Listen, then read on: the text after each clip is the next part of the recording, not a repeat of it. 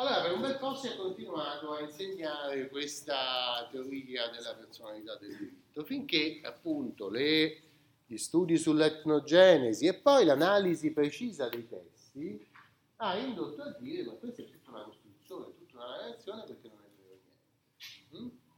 Perché non è vero niente? Perché la lex fisicotorum, nel, caso particolare, evidentemente non si rivolge affatto soltanto ai ma si rivolge pure ai romani. Ed è una composizione di diritto volgare, cioè una composizione di norme che risolvono delle questioni particolari che richiedevano un intervento legislativo. Seconda cosa, la legge dei Visigoti non sembra affatto che rispecchi solo antiche consuetudini propone pure un sacco di cose nuove. Cose nuove che si prospettano perché i visigoti stanno in Spagna, la Spagna sta vivendo una certa situazione e quindi il legislatore interviene dando delle norme particolari per risolvere eh, determinati problemi, come per esempio i matrimoni fra visigoti e romani. Certamente non sono un'antica tradizione barbarica, perché non c'erano i romani quando stavano ancora, no? Quindi non è vero che queste norme sono tutte soltanto rispe- rispecchiano l'antica tradizione. E qui arriviamo al secondo punto. Il secondo punto è questa esaltazione della consuetudine, che ha a che fare con quello che abbiamo detto la scorsa settimana sul momento della promulgazione del complesso di norme, che nel libro di Cortese è trattato attraverso l'esempio dell'editto di Rotary che viene promulgato con un particolare istituto longobardo che si chiama Gairetings, di cui abbiamo parlato la scorsa settimana. Allora il punto storiografico è che, come vi dicevo prima, per questo è collegato alla personalità del diritto, si sostiene che le leggi barbariche, tutte le leggi barbariche, l'esempio dei Visigoti, ma anche l'editto di Rotari, l'editto di Teoderico, la Lex Salica, eh, la Lex Burgundionum, e potremmo continuare con quelle altre che non abbiamo neanche menzionato, no? sono, è vero, composte da sovrani che si chiamano re però questi sovrani non pretendono di dettare norme nuove, ma semplicemente rispecchiano le creazioni della consuetudine. Quindi il vero legislatore non è il sovrano, ma il popolo, perché il popolo con la consuetudine afferma determinati valori giuridici. E il sovrano che fa il legislatore? Si limita a metterli per iscritto. Li scrive. Ma non potrebbe, non avrebbe la forza di imporre un eh, contenuto nuovo. Uh, dunque c'è questa idea di una grandissima prevalenza della consuetudine che da questa storiografia viene applicata all'intero Medioevo in questo momento si stabilisce un equilibrio tra e legge completamente sbilanciato verso la consuetudine. La legge diventa niente, diventa soltanto il prendere atto che esiste una consuetudine e questo, secondo queste interpretazioni, continuerà fino a quando lo Stato moderno, cioè alla fine del Medioevo, lo Stato moderno pretenderà di regolare la società con la legge. E questa pretesa è vista anche male da una certa storiografia, che appunto è molto legata alla tradizione tedesca, perché si tratta, si tratterebbe con la legge di forzare la società, di fare violenza alla società che invece vorrebbe comportarsi in un modo diverso e vorrebbe che fosse solo la consuetudine a stabilire le regole. No?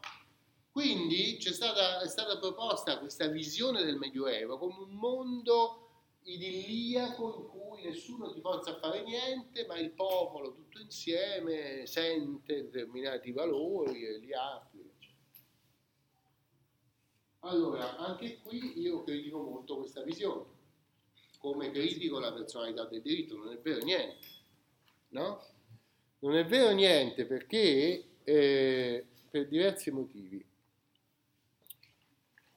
Diciamo solo uno o due. Il primo, per esempio, nell'editto di Rotary, che pure dichiara di osservare le antiche consuetudini longobarde, c'è una clausola finale che dice che le cause che si sono concluse prima della promulgazione dell'editto conservano, sono validamente concluse, cioè quello che è stato deciso su quelle cause deve essere osservato. Invece le cause che sono in corso, non sono state ancora decise, devono regolarsi secondo quanto stabilito dall'editto. Allora che cosa vuol dire questo? Che evidentemente prima della promulgazione della legge c'erano delle consuetudini che erano state applicate nelle cause che si sono concluse prima. Queste sentenze non sono conformi a quelle che si sarebbero raggiunte se si fosse applicato l'editto. Capito? Quindi l'editto innova rispetto alla consuetudine. Tant'è vero che dice, se voi avete già aperto una controversia, ora la dovete decidere secondo quello che dico io, non secondo quello che avevate applicato prima. Capito? Chiaro questa cosa? Quindi la legislazione, anche se dichiara che è conforme a quello che voleva il popolo, alle antiche consuetudini, cioè, in realtà innova, innova sempre.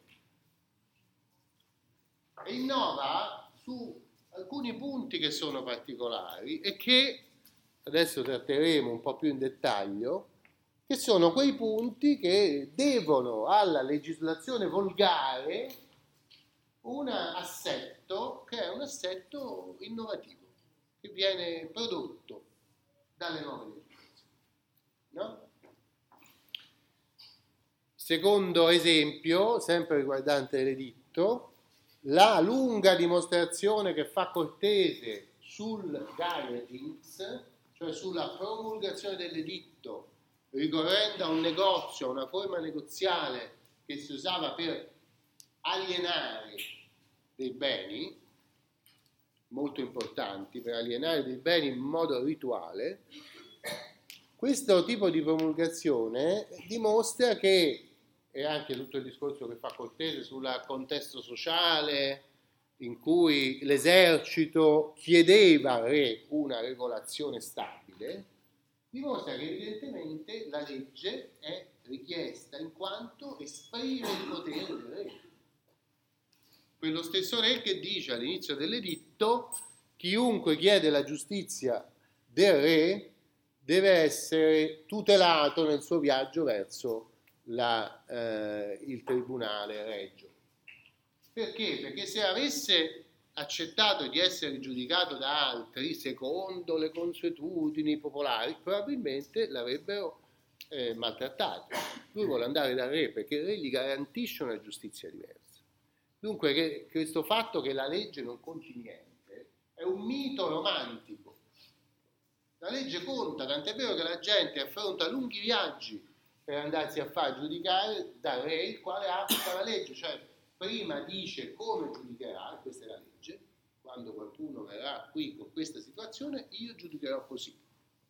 Questa è la sostanza di quello che lui dice. E poi stabilisce una procedura per cui chi non si fida degli altri giudici può sempre andare da lui per essere sicuro che la legge sia applicata. Allora l'idea che la legge non conti nulla, che tutto sia consuetudine, è un'idea che non sta nel cervello.